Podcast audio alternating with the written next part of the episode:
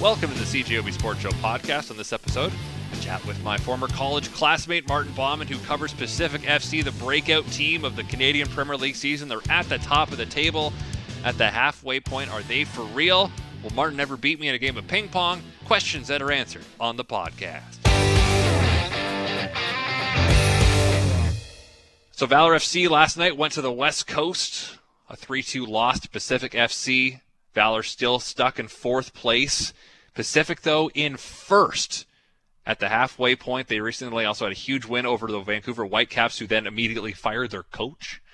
They've been the story of the CPL so far, and a man who covers the team, who was my college classmate. We used to host a podcast together that nobody listened to. Martin Bauman. Martin, how you doing tonight? I'm doing fantastic. I think my mother at least listened to a couple of those episodes, so we had we had one maybe listener. yeah, I think my dad sometimes did and yeah, it's, it's a passion project. We're in school. We, you know, whatever. Absolutely, yeah. So, going into this season, what were the hopes for Pacific going into their third year? Yeah, good question. I think going into this season, certainly hopes of making another push towards contention. I don't think we would have been talking about contention quite just yet. Uh, a little bit more reserved because up until this point, the class of the league has been Forge FC in Hamilton and Cavalry FC in Calgary. And Pacific always seemed like they were just maybe a few pieces away. Uh, certainly in their first year, they just weren't there. And then last year, making progress, making it to that playoff round, but then bowing out pretty quickly in the in that uh, final knockout round. So, not really expecting a title team, but here we are, uh, halfway through the season, and Pacific is looking pretty good it's part of it's it's tough to look back at the last couple of seasons just because the scheduling has been so different every year. 2019 they broke it up into the different competitions. I mean, how much weight do you put into last year when you played seven games, you made it to the next round, you played three games. It's it was a pretty limited sample size, but the reality is Pacific comes out of it now. Here they are in first place. I guess a question to follow up is: Are they for real? so far, I think they are. You know, uh, I think they've proven their mettle a few times. Namely, you know, this this past week, a huge win, as you mentioned, over the Vancouver Whitecaps. Uh, every player stepping up for that one, and notably too, that match and that win coming without Winnipeg's own Marco Bustos, Pacific's star attacking midfielder. Uh, for them to put up a 4 3 result over the Caps without their best player, I think speaks a lot of them. And I think that uh, you know, eases a lot of doubts you might have about this club. The one question mark that remains for me is this club Forge FC, who until now have really been a boogeyman for Pacific. Pacific has never beaten Forge. They've drawn once, maybe twice, but otherwise losses, losses, losses, losses. So that for me will remain the the real litmus test of whether Pacific is a is a title contender this year is if they can get past Forge. But so far they're they're hitting their stride, and it's been fun to watch.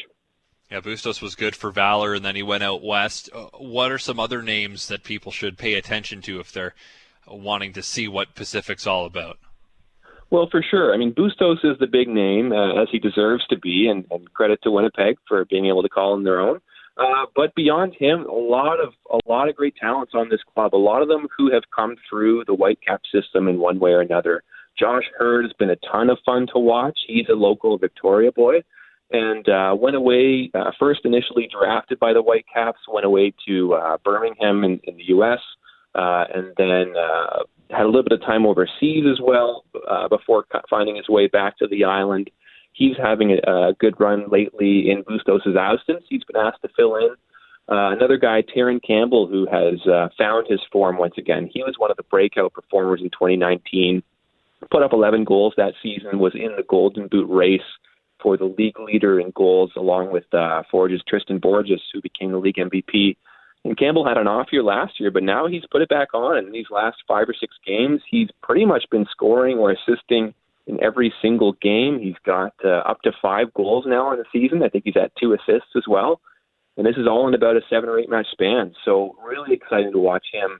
Uh, but Pacific is really about the club cohesion. It's about the way that they build from the back, from the defense through the midfield, And so it's not always a, a game of individual efforts. It's about the unit uh, working collectively, and that's what's made them so dangerous. Is that you can take a guy like Bustos out of the rotation, plug somebody else in, and they're still rolling just as fine without him. I saw highlights of the Canadian Championship win over the Whitecaps. It looked like it was a bonkers atmosphere at that game, and a fourth a four three game is a crazy game too. This is one of the the rare teams in this league where it's not in CFL market, not in a CFL stadium, right? You've got the majority of mm-hmm. teams are uh, York is you know it it's near Toronto and Halifax fits in that category as well. Mm-hmm. What is the atmosphere like at a game, and what is the impact so far of this team in that community as their pro sports team? Well, the atmosphere at that Canadian Championship game was incredible. That was really the best I've ever seen it. Uh, of course, you're going to draw a bigger crowd out, a, a sellout crowd, really, of uh, 4,997, it was announced for that game. You're going to get them out because it's the big name clubs. I think Pacific is still has work to do at times with those smaller opponents or midweek games, and that's just kind of the story, perhaps across the league. But you can see the interest growing. Uh, you know, I don't know how anybody who was at that Pacific and Whitecaps match for the first time doesn't want to go back to another game after seeing that one. And you know, the the more that the season continues, and as we get closer to a playoffs, I, I I expect to see that grow. You know I've been at some very quiet Pacific FC games uh, in, in that first season, 2019. And this is a very different story. You're starting to see more casual fans come out. You're starting to see more regulars and diehards and, and those sections growing. So it's been a lot of fun. And in terms of what they mean to the island, I mean, this is Vancouver Island's pro sports club, uh, and not just for soccer, but any sports, you know.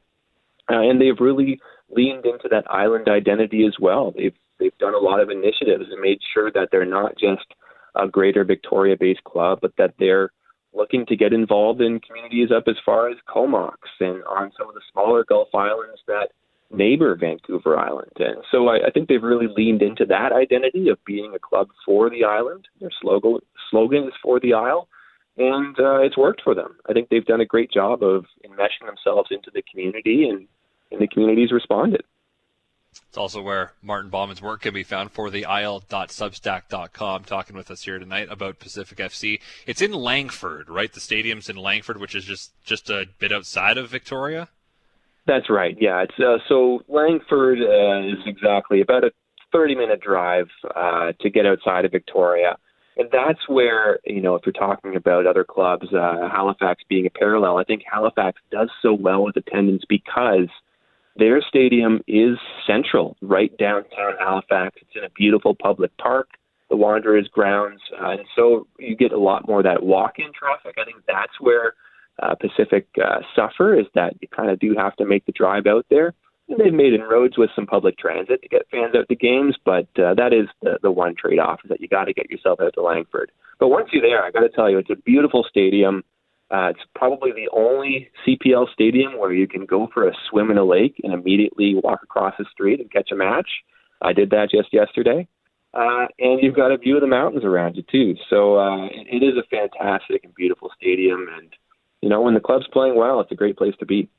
Well, and another question regarding that is you look across the league, and a lot of teams are playing in football stadiums, and that's just because of availability and the fact that a lot of the CFL teams are own the teams in the CPL.